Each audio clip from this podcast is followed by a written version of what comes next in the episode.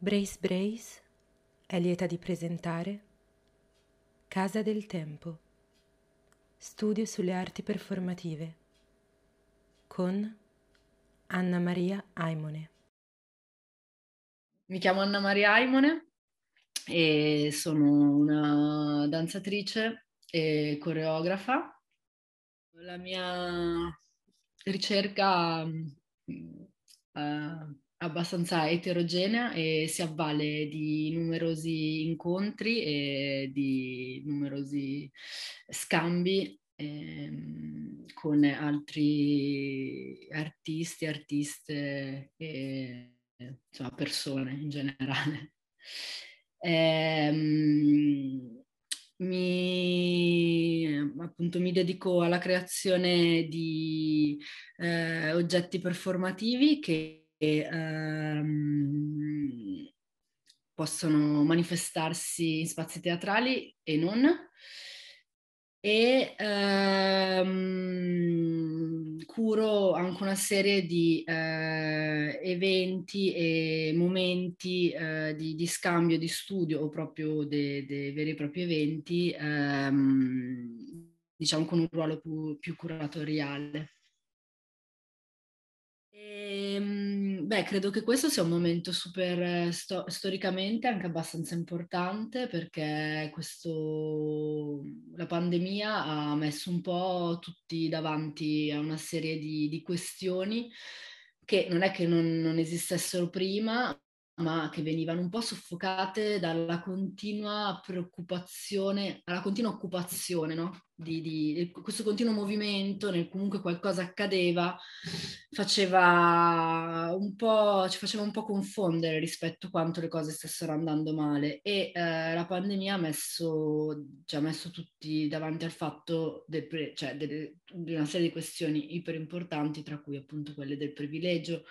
delle, de, di un sistema che comunque non riconosce il mondo dell'arte non, e non, non riconosce i suoi lavoratori e non riconosce proprio in sé il,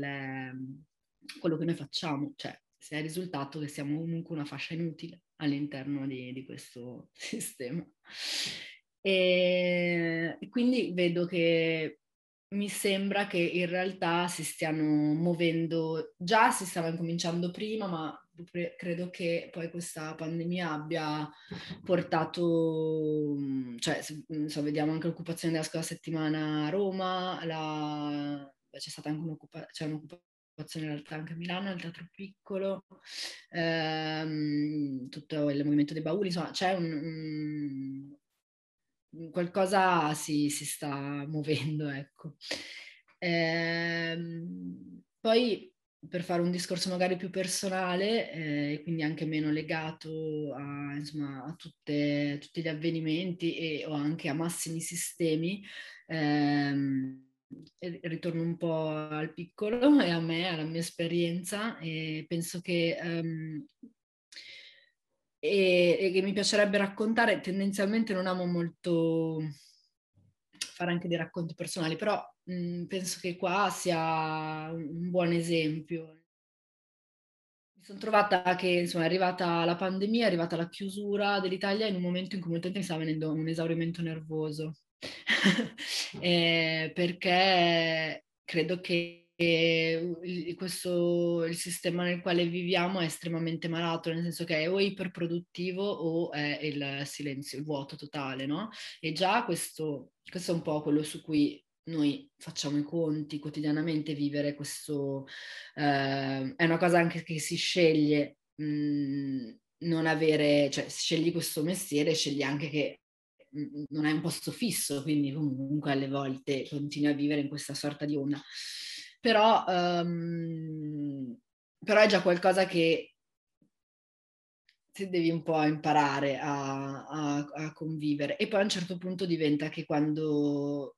non lo so, per me era una richiesta, era un continuo, era tipo una su, troppo, era over, no? e continuare a fare, fare, fare, fare. E, ehm, e questo blocco in realtà un po', cioè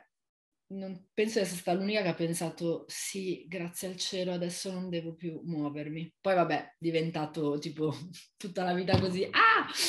aiuto, perché l'ho detto? Però continuo a pensare un po' a quello, a quello stress e, e in fondo credo che questo non sia cambiato, perché quando poi hanno ricominciato a riaprire le situazioni, la, la scorsa estate.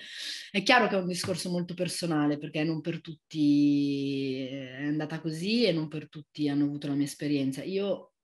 continuo a lavorare tanto e ho lavorato tanto anche quest'anno, quindi cioè, mh, mm, però eh, sento che in fondo è come se non fosse cambiato niente, no? se questa, cioè c'è proprio un, un, problema alla base di considerare il lavoro artistico come un, come un prodotto e quindi di focalizzarsi solamente su, sul prodotto. Di base noi guadagniamo dei soldi se diamo, cioè tutta la parte di ricerca non viene quasi mai calcolata.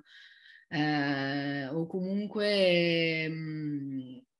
il budget per, produz- per le produzioni ehm,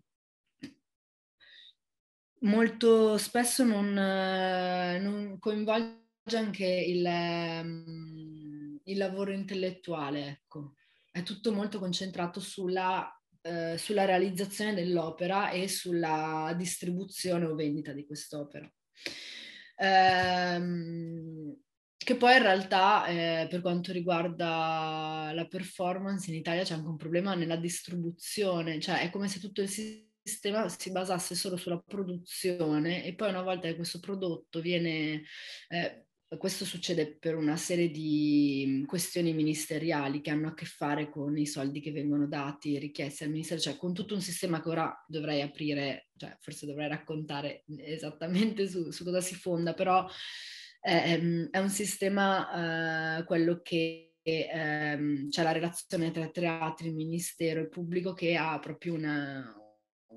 un, una grande... Che crea solamente dei grandi buchi neri perché ti continua a invitare a produrre, a fare numeri, a fare numeri, a fare numeri, ma in realtà non, non crea né una vera e propria circuitazione, non, una, non crea una vera eh, condivisione dei saperi e eh, non eh, tutela l'artista. Eh, quindi mi sono completamente persa rispetto a quello che volevo dire, però eh, no, volevo dire una cosa positiva, che quello che è successo è che eh, in, in, in, in, quest'anno in cui si è potuto veramente fare eh, poco mh, di spettacoli, perché comunque i teatri erano chiusi, ehm, per quanto riguarda me si è fatta tanta ricerca forse eh, eh, dico sono sempre delle esperienze singolari, forse perché io non lavoro col video, quindi non, nessuno mi ha chiesto, cioè non avevo troppe, nessuno mi ha, mi ha fatto delle richieste rispetto dei contenuti online, se non poche cose, perché non è proprio la mia ricerca, quindi non avrei saputo realizzarle. E, ehm, ed è stato veramente un anno di di grande eh, respiro rispetto alla possibilità di, di, fare ricerca, perché a un certo punto ho avuto l'impressione che a nessuno interessasse più, non ci fosse più così tanto controllo, così tanta ansia rispetto a quello che stavi facendo, perché nessuno sapeva tanto se si sarebbe fatto o meno, e quindi si è creata questa voragine, però una voragine per me incredibilmente eh, produttiva, perché, mm, perché ho lavorato meglio perché... E, e allora mi domando, boh, mi domando forse, ehm, forse come si può ricordare, a, a, come si può mettere l'accento su quanto è importante prendersi cura dei processi eh, piuttosto che del prodotto, senza poi far diventare il processo un prodotto, perché poi è successo anche quello, che a un certo punto eh, se è proprio, nel senso c'è, perché ci sono i vampiri, no? Quindi su ogni cosa. e quindi Mm, so, bisogna veramente un po' lottare. Io ho questa esperienza di Nobody's Business, cioè che si chiama Nobody's Indiscipline, ma eh, che prende appunto spunto da questo progetto internazionale che si chiama Nobody's Business, che eh, è sempre molto, che, che mi ha insegnato tanto rispetto questo, perché quello che ehm, sostiene eh, Nobody's è la libera circolazione del sapere senza dover dare nulla in cambio. Quindi quasi una, un desiderio di rivendicare questo diritto di poter studiare, di poter scambiare saperi senza bisogno per forza di diventare di entrare nel mercato o di diventare un oggetto che in qualche modo possa ehm, creare profitto. Uh, se non a livello proprio, cioè creare profitto che può essere anche creare dei numeri all'interno di un ente per poi creare profitto. E eh, il risultato è stato che fondamentalmente questo progetto non risultava interessante a nessuna ente che potesse finanziarlo, che potesse eh, sostenerlo proprio perché eh, noi non, non, ci rifiutavamo di eh, creare qualcosa per. E anche l'apertura doveva essere libera, quindi era, c'erano un tot di artisti che si trovavano, eh, cioè si trovano tuttora però, per sei giorni in un posto X, ma questo luogo era fruibile da, chi vole, da chiunque volesse venire o a praticare o, a, o solamente ad osservare e anche quello è stato problematico per eh, alcuni spazi con cui eh, entravamo in dialogo. Ecco. Nobody's, faccio un breve piccolo riassunto. Uh, è stato fatto per la prima volta in Italia, credo sei anni fa,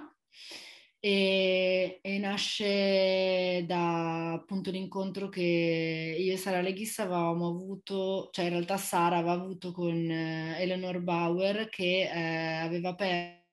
insieme a eh, un'altra coreografa una piattaforma online dove venivano registrate le pratiche legate alla danza contemporanea alla coreografia. E poi avevano piano piano, era proprio una sorta di banca dati per creare e diffondere, diciamo, questa, questi saperi in maniera gratuita. Poi loro avevano incominciato a fare anche degli incontri eh, appunto di una settimana ed era, il focus era es- eh, molto legato alle pratiche della danza. Eh, quando Sara è entrata in contatto con loro e poi mi ha messo in contatto, abbiamo da subito pensato di immaginarlo in Italia. L'idea è quella che quel formato fosse fosse libero e quindi chiunque potesse occuparsi di creare un'edizione dove volesse. Quindi c'è anche proprio questa idea di non, appar- di non avere, di non avere insomma, un'appartenenza rispetto all'idea, no? ma che questa idea potesse essere fluida e potesse girare. Quindi comunque io e Sara gasate perché fa- faceva molto parte del nostro modo anche di, di pensare e del, nostro, del modo in cui ci piaceva mettere in circolo le nostre idee, no? senza alcun tipo di desiderio di tenerle, cioè di firmarle, ecco. Eh, quindi eh, abbiamo fatto questo, questo primo Nobodies un po' in stile Anna e Sara, cioè con grande entusiasmo, ma anche un po' così non tanto con grandi riflessioni, no? che, cioè, che è una cosa bella che abbiamo perché, però, eh, e quindi abbiamo invitato boh, un sacco di gente. Il primo è stato un po' così, non, in realtà non avevamo, non sostenevamo le spese di nessuno, era stato tipo una chiamata, dalla quale però avevamo compreso che eh, beh, innanzitutto non ci incontriamo mai con gli altri, cioè a parte nei festival, che però poi per lo più è dopo lo spettacolo. Chi ha fatto lo spettacolo magari impara perché dice oddio non mi ha salutato, ha fatto schifo, cioè così. Le altre sono in ansia perché magari devono fare lo spettacolo, magari ci sono, cioè non sono situazioni in cui è molto, cioè in cui sono, non sono delle vere situazioni di scambio cambio, ecco, no? E questa cosa ci aveva molto entusiasmato quella settimana, cioè era stato un casino, non ci avevamo capito nulla, però avevamo sentito proprio quell'adrenalina, un po' guarda, la stessa sensazione che avevo provato con, la, con l'occupazione di Macao alla Torre Galfa, quelle, quell'idea che qualcosa, cavolo, sta succedendo e c'è veramente bisogno di mettere in campo quell'energia. Perché quello che, che, succede è che nel nostro sistema è che ci tolgono l'energia di fare qualsiasi cosa, cioè a un certo punto ti viene solo voglia di andare nel deserto e dire sai che c'è, è stato bello, ciao. E, ehm, e quindi dopo abbiamo iniziato e dopo questa botta di entusiasmo abbiamo iniziato un pochino a formalizzarlo meglio. Innanzitutto abbiamo capito che non ci interessava legarlo solamente alla danza contemporanea, anche perché sia io che Sara in realtà abbiamo, una, abbiamo altri interessi, cioè abbiamo interessi che, si, che, sono molto più, si espandono oltre, no? anche nei nostri, nei nostri singoli lavori. E poi forse non è neanche il paese adatto, cioè quello, lo, non ci sono scuole in realtà, non ci sono scuole di coreografia, cioè non c'è quella, quella, quella cosa che magari in Europa del Nord dove, insomma, dove Eleanor soprattutto faceva questi incontri era più, eh, era più semplice, ecco.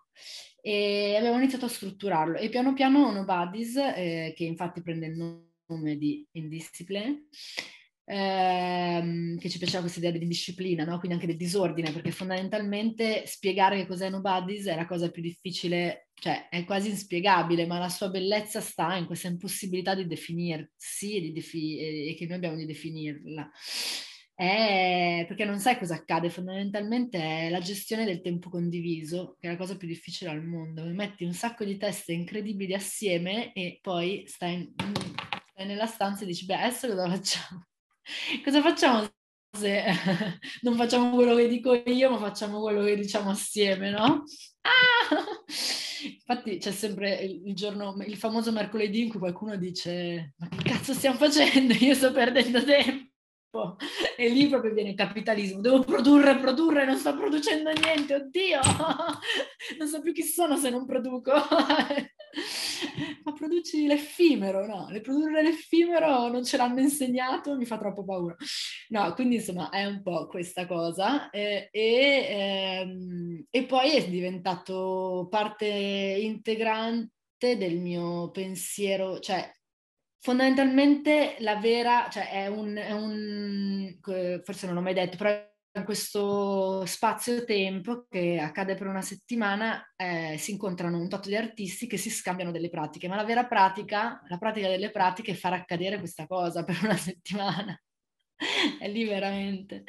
E, e, e no, nessun artista è invitato a parlare di se stesso, ma è invitato ad utilizzare quello che nel, nel suo quotidiano, cioè, anche umanamente come persona utilizza per far eh, accadere qualcosa e anche accettare il fatto che alle volte non accade nulla,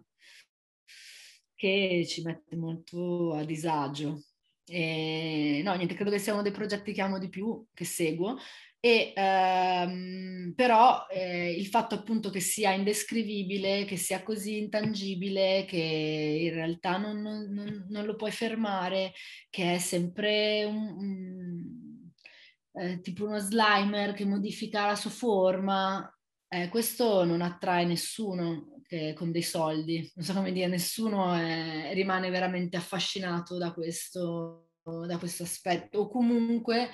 è vero che spesso le istituzioni hanno bisogno di, hanno bisogno di, di definire, cioè un po' anche la nostra società, no? abbiamo sempre bisogno di definirci, di definire qualcosa, di incasellare. E se cerchi di non farti incasellare o comunque se eh, quello che stai facendo è completamente fluido e tipo si cade da tutte le parti eh, difficilmente insomma, trova, trova un, un, sostegno. Detto questo, però, invece, secondo me, negli anni, vabbè, il principale, no, scusa, finisco. Detto questo, però, secondo me, anche per dire delle cose positive, negli anni si è costruita una fiducia, cioè comunque gli spazi ci ospitano e ci hanno sempre ospitato accettando il fatto che se volevano potevano fare un post, ma non avevano, non c'era niente, noi potevamo aprire, noi lo apriamo, ma perché lo apriamo? Perché vogliamo rendere, eh, vogliamo che questa cosa non sia solo per, cioè sia, non sia esclusiva, ma sia inclusiva, però non è un evento. E comunque già nell'ospitalità e anche nella, cioè per me c'è una grande apertura. La cosa poi bella di Nobody's che si è sempre, cioè tranne quest'anno che poi racconto come lo faremo, però quest'anno lo gli anni scorsi era ogni giorno in uno spazio diverso della città di Milano e questo era fondamentale per noi perché eh, il, lo spazio è l'altro, è l'altro, ospite, cioè lo spazio informa insieme al tempo quello che accade e poi ci piaceva creare una dimensione di mobilità. E, e, comunque gli spazi sono sempre più differenti perché cioè, si mescola tra appunto il Conchetta a il, il Museo del Novecento a, eh, vabbè adesso è chiuso, però il Dude eh, che era un, un club, eh, la piscina pubblica, cioè mescolare comunque tutti questi, essere un giorno nello spazio occupato, il giorno dopo al Museo del Novecento in Piazza Duomo, nella sala Fontana, cioè ehm, dà una possibilità, per me dà una possi- cioè è una possibilità, una possibilità che, che in qualche modo senza, senza cioè qualche cosa può accadere, no? Anche met- cioè, um, mettendo insieme tanti luoghi così differenti che alla fine ti offrono, cioè ti, ti ospitano nello stesso modo, ecco. E, e l'altro, eh, vabbè, noi abbiamo sempre finanziato Nobody's attraverso delle feste, ma eh, anche grazie a delle, degli enti eh, che sono stati eh, mi sembra giusto dirlo, a Ariella Vida, che è il DD Studio, che ha sostenuto, ci ha sempre aiutato le, a sostenere le spese della residenza dove ospitavamo gli artisti. E negli ultimi due anni la Triennale di Milano, eh, dove io e Sara siamo artisti residenti e che, che mh, mm, ha deciso un po' forse anche per... Um, sostegno generale della nostra ricerca di sostenere in parte anche questo, un po'. E invece quest'anno, visto che poi l'anno scorso l'abbiamo fatto online, così eravamo in Dubai, oddio, ma come facciamo se alla fine Nobody è sempre stato l'incontro dei corpi, ora come facciamo che i corpi non si possono incontrare? Abbiamo, però abbiamo anche pensato Nobody's eh, non è un festival, non è uno spettacolo se non esiste adesso, cioè se non esiste nella questione di oddio cosa facciamo, quando è che deve esistere? Cioè sono quelle le questioni che si è sempre posto. Quindi l'abbiamo fatto online con una, vabbè, cioè, con una bellissima edizione perché era tutta scomposta, utilizzavamo diversi ehm, mezzi mh, mm, e, e, comunque avevi, cioè non eri obbligato a stare online tutto il tempo, quindi potevi interagire come volevi. Vabbè, comunque dopo quella dell'anno scorso abbiamo deciso che invece quest'anno eh, non volevamo più stare a Milano e la faremo alla Fondazione Lacco Lemon eh, a Lecce. E quindi abbiamo questa idea di condividere insieme anche tutta la questione giorno-notte, eh, gestione della casa. Questo è. Cioè, non lo so, qualche volta mi dico se fosse completamente legale Nobody's, perché in qualche modo sta anche in between, perché comunque anche il fatto che si finanzia anche con le feste, cioè sta in questo forse eh, perderebbe anche la sua, la sua, ragione se fosse accettato, se fosse, diventasse in qualche modo completamente ah ok stupendo, noi tutti, cioè non lo so, secondo me è un po' um, che, che, è un altro discorso rispetto al fatto di, del rispetto del lavoratore, eh? cioè, però io credo che, ehm, però ecco, questo, questo stare anche eh, non perfettamente al centro della situazione, in realtà è anche quello, fa parte, è una componente essenziale poi del, del lavoro, no? Cioè, noi vogliamo, gen- non noi Nobody, dico in generale, secondo me questo sistema da ristrutturare, però in fondo ci sarà sempre chi vuole rimanere un po' fuori dal sistema, non so come dire, è una posizione, una posizione che si sceglie anche. E secondo me quello è importante. Quindi, cioè, questo può arrivare, adesso io, io penso che in Italia non abbiamo neanche i minimi... Eh, del rispetto che dovrebbero avere gli artisti, quindi cioè, è molto facile stare fuori dal sistema o essere comunque incazzati. Diciamo che secondo me ci può essere una, una via di mezzo. Ecco. Rispetto poi il mondo in generale dell'arte, la performance, cioè comunque, non, non, sai, sono anche discorsi molto personali e relativi anche al tipo di ricerca che fai. Eh, Eh, io di base, per quello che riguarda me, chiaramente ho delle difficoltà anche di posizionamento, ma perché dando vita anche a un progetto come Nobodies, non è che poi invece nel mio eh, personale, quando mi firmo Anna Maria, me ne faccio degli spettacoli tipo proprio da teatro, così, cioè rimango anch'io sempre un po' in questa situazione in cui un po' lavoro negli spazi performativi, cioè teatrali, in, in spazi espositivi, un po' in altri, cioè è tutto, è anche molto difficile definirsi, no? Quindi più comunque la ricerca è... Ehm, non è chiaro cosa, cioè non, non, è un po' il discorso che si faceva anche prima su Nobodies, più rimani eh, non inquadrabile e più secondo me hai anche complessità nel affermare il tuo lavoro o la tua ricerca perché in qualche modo quello che richiede anche il sistema è che il prodotto sia sempre uguale. Non so, a un certo punto si innamorano di te e vogliono che per tutta la vita, cioè, ed è una cosa che capita, io ho tanti, l'ho sentito un po' su di me, lo sento un po' anche su altri miei colleghi, no? Questa cosa di, hai fatto quella cosa, quella cosa è andata bene, adesso devi, ora devi riprodurre fino alla fine dei tuoi giorni. E questo è, un, è psicologicamente estremo Mm, nel senso è eh, in generale eh, una, è complesso, ma poi per eh, animi sensibili anche psicologicamente, perché comunque, cavoli, la fregatura del nostro lavoro è che in fondo tu ti metti, se- c'è sempre te stesso esposto attraverso magari altre forme. Io poi ci sono proprio anch'io perché faccio, perché magari sono interprete di me stessa, però anche se lo fai attraverso altri mezzi, è sempre, in qualche modo ti, sempre, ti senti sempre giudicato anche te. E questo è veramente la fregatura di questo. Cioè, io fondamentalmente vendo sempre, nel senso che lo spettacolo si vende, quindi eh, o viene prodotto, cioè lo spettacolo viene prodotto quindi da degli enti che di solito sono degli enti teatrali che decidono di darti dei soldi per fare la produzione, tu fai un budget, fai una... e poi eh, viene venduto ai festival, a così. Però io non vendo i diritti di quel lavoro, cioè senso io vendo quel giorno di spettacolo o quei due giorni di spettacolo, non eh, vendo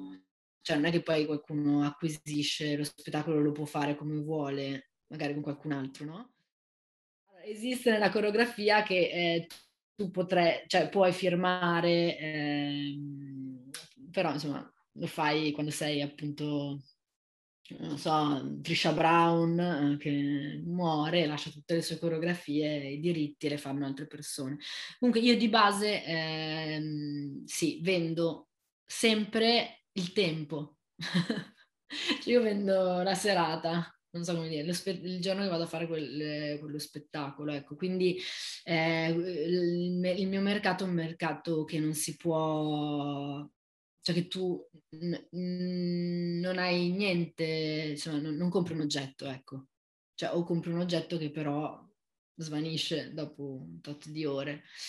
E, e sì, il sistema nel quale, che, nel quale io lavoro è un sistema fatto di ricerca di soldi per produrre uno spettacolo e poi la distribuzione di questo spettacolo. Eh, il sistema italiano è più concentrato sulla produzione che sulla distribuzione. Ciò significa che molto spesso i lavori non, non, circolano e questo è un grosso problema, non perché non sono buoni, eh. magari sono buoni ma costano troppo, cioè è molto molto difficile capire perché poi non circolino, però in generale non circolano e eh, questo è molto triste perché in realtà eh, il mio lavoro è fatto che una volta che il lavoro è fatto e va in scena è cioè non è un film, io non lo riprodurrò mai uguale e anzi il lavoro evolve, si continua a trasformare, cioè comunque uno spettacolo, una performance è un, un, un oggetto in continua evoluzione, in continua trasformazione. E, e quindi è anche un oggetto sempre singolo, non so come dire. Allora, adesso, mh, vabbè, sto lavorando per una nuova produzione di cui sono super contenta, eh, che debutterà il 2 ottobre a Torino Danza e ehm, è un lavoro, eh, un mio lavoro in collaborazione con Natalia Tribalova, eh, Stella Succi, Giulia Pastore, Jules Goldsmith e Flora Ingwang. Eh, lo dico perché in realtà per me è estremamente importante questa questione dell'invito e della collaborazione, nel senso che i miei lavori vengono proprio, cioè io inizio a immaginarli e inizio a immaginare le persone con cui collaborare e sono degli inviti specifici perché comunque io invito, se decido di c'è un motivo specifico per cui ho invitato Natalia e comunque Natalia arriva e porta il, suo lavoro, non le chiedo di vorrei che mi costruissi questa cosa perché quindi per me è una condivisione di un'idea che poi però diventa cioè che a, a, a quel punto io devo accettare che questa idea venga un po' modificata anche da, dallo sguardo e dalla e dalla sensibilità degli altri. E alla fine questo è un po' la mia pratica, cioè il mio modo di, di lavorare, che, che, adoro, che è anche spaventevole perché comunque devi gestire, no? Che però ha a che fare anche con un'autorialità di tipo espanso che, che per me è molto bella. E questo... Mm, e no, niente, questo lavoro è un po' sul concetto molto, cioè molto legato all'idea di inforestarsi, di, insomma, di tutto questo rapporto che eh, noi abbiamo con l'alterità e soprattutto nello specifico in questo lavoro con eh, il, la, il, mondo animale, più in generale diciamo, le, sì, diciamo il mondo animale e anche eh, la relazione che è un po' la mia fissa tra le diverse specie e anche un po' l'accettare il fatto che non esiste comunicazione, tra, non è possibile non avere propria comunicazione tra specie differenti, come non è possibile per noi incarnare un altro corpo se non il nostro, quindi un po' tutto il lavoro è legato anche su questo tentativo sul tentativo di, ma in fondo anche questa accettazione. E, ehm, ed ero rimasta molto affascinata da una serie di letture di filosofi antropologi che utilizzavano la pratica del tracciamento eh, dell'animale, che appunto a- attraverso la quale, cioè seguendo comunque segni lasciati da un altro essere, eh, quindi seguendo il paesaggio costruito da un'altra creatura, per qualche istante si poteva avere una percezione della, del mondo altra rispetto a quella dell'uomo, quindi sono un po'... E per questo motivo, infatti, andremo a fare un sacco di cose in foresta, tracciamo i lupi. Poi vabbè, vedremo. E questo è, vabbè, sono gasatissima per questo lavoro. E, ehm, e, poi altre miliardi di cose, tra cui Nobodies, un, una festa che stiamo posticipando ormai, che io sempre con Sara e, e Sara Parolino organizziamo questa festa che si chiama Nessuno, che era la festa di autofinanziamento di Nobodies, grande fantasia con i nomi, e che vuole mescolare la, cioè tutta la sfera, portare la performance all'interno del party, quindi comunque devono avere una, delle caratteristiche particolari per poter coesistere. E da quest'anno stiamo cercando di organizzarla con TRIS, che sono questi ragazzi che organizzano anche Terraforma. E quindi in questo spazio che, dove loro adesso hanno lo studio. Sono una persona molto curiosa e ho anche questo entusiasmo, quindi comunque cioè, che è il mio... cioè da un lato detesto questa cosa che poi mi trovo in mille cose, dall'altro lato è la mia, la mia natura, cioè ce l'aveva anche la ragazzetta al liceo, tutti i corsi, ah! no, è proprio... però credo che anche questa curiosità e poi un po' anche di secchionaggine che cerco di nascondere, però voglio sempre sapere tutto, mi porta in qualche modo a e poi a me piace collab- lavorare con gli altri, questo forse è una, un aspetto importante perché cioè, non, non, non, ho una pratica solitaria. Rispetto a cosa dovrebbe fare l'Italia rispetto agli altri paesi dipende perché ci sono paesi che stanno anche peggio di noi, cioè nel senso è una questione. Io mh, posso fare un esempio che è quello con la Francia, perché comunque per la questione teatro e soprattutto la danza hanno avuto questo rivolu- cioè questo grande cambiamento, credo che sia avvenuto negli anni 90, adesso non mi ricordo, però hanno costruito tutti questi centri coreografici. Comunque, no, ti dico, faccio anche, ti dico a cosa mi riferisco perché che in realtà non saprei dirti l'Italia rispetto al mondo, perché ci sono comunque parti in cui è anche, cioè in cui l'Italia per fortuna, no? Cioè va, va, comunque meglio. Faccio un po' l'esempio dei paesi dove lavoro di più, che sono, che è la Francia, poi Svizzera, comunque tutto il nord Europa, però nello specifico quello che conosco veramente abbastanza bene il sistema francese, direi che se noi avessimo un sistema di eh, sostegni eh, come quello francese già mi basterebbe, cioè la famosa disoccupazione eh, che non esiste. Il nostro lavoro è un lavoro che deve considerare il fatto che noi non andiamo in ufficio, non possiamo lavorare 30 giorni su 30, nel senso il mio corpo collassa, io non ho poi bisogno di, di, di riposare, ho bisogno comunque anche di, c'è tutta la parte che dicevo all'inizio, no? intellettuale del lavoro, che quindi cioè, io devo studiare, non è che perché faccio la danzatrice devo stare tutti i giorni in sala ad alzare le gambe e comunque devo prendermi cura del, mia, del, mio strumento, che alla fine è il mio corpo, quindi significa anche che ho anche delle spese rispetto a questo. E tutta questa cosa non, non viene considerata in Italia, cioè non, io non ho un sostegno se non lavoro, devo continuamente lavorare, se mi faccio male non posso lavorare non eh, ho perso il lavoro, perché noi abbiamo dei contratti che iniziano nel giorno in cui tu entri in sala, quindi comunque non sono, non tutela, non sono mai tutelata, non abbiamo la maternità, non abbiamo la paternità, non abbiamo nessun tipo, cioè questo, per, questo, noi siamo pagati nel momento in cui noi facciamo qualcosa e questa cosa, cioè in cui noi andiamo fisicamente a fare qualcosa e non abbiamo alcun tipo di diritto all'interno del sistema. E questa cosa non, non, non, non ci aiuta, cioè eh, ci, questa cosa è sbagliata, è completamente malata di base, no? Perché poi ti richiede anche di vivere per questo lavoro e quindi comunque crea anche una malattia, perché io non voglio vivere per questo lavoro, io voglio vivere, appunto, voglio, voglio fare le scelte della mia vita nonostante il lavoro che faccio. Certo che certe scelte saranno cioè si, si, intersecheranno, però non è che posso decidere che non mi posso mai più ammalare, non posso avere figli, non posso vivere, non lo so, cioè adesso so, mi viene in mente, però